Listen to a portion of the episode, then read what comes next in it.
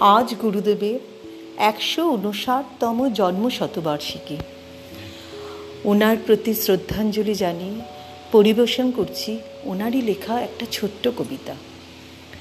কবিগুরু রবীন্দ্রনাথ ঠাকুরের প্রশ্ন, ভগবান, তুমি যুগে যুগে দূত, পাঠায়েছ বাড়ি বাড়ি, দয়াহীন সংসারে, তারা বলে গেল, ক্ষমা করো সবে।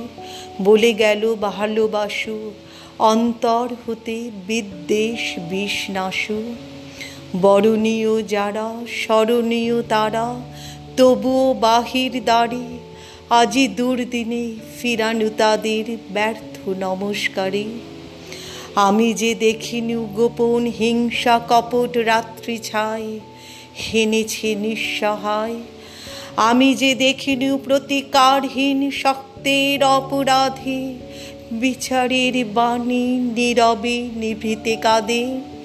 আমি যে দেখিনু তরুণ বালক মাদ হয়ে ছোটে, কি যন্ত্রণায় মরেছে পাথরে নিষ্ফল মাথা কুটে। কণ্ঠ আমার রুদ্র আজিকে, বাসি সংগীত হারা অমাবস্যার কারা লুপ্ত করেছে আমার ভুবন দুঃস্বপ্নের তলে। তাই তো তোমায় সুধাই অশ্রু জলে। যাহারা তোমার বিষাইছে বায়ু, নিভাইছে তব আলো, তুমি কি তাদের ক্ষমা করিয়াছ তুমি কি বেসেছ ভালো?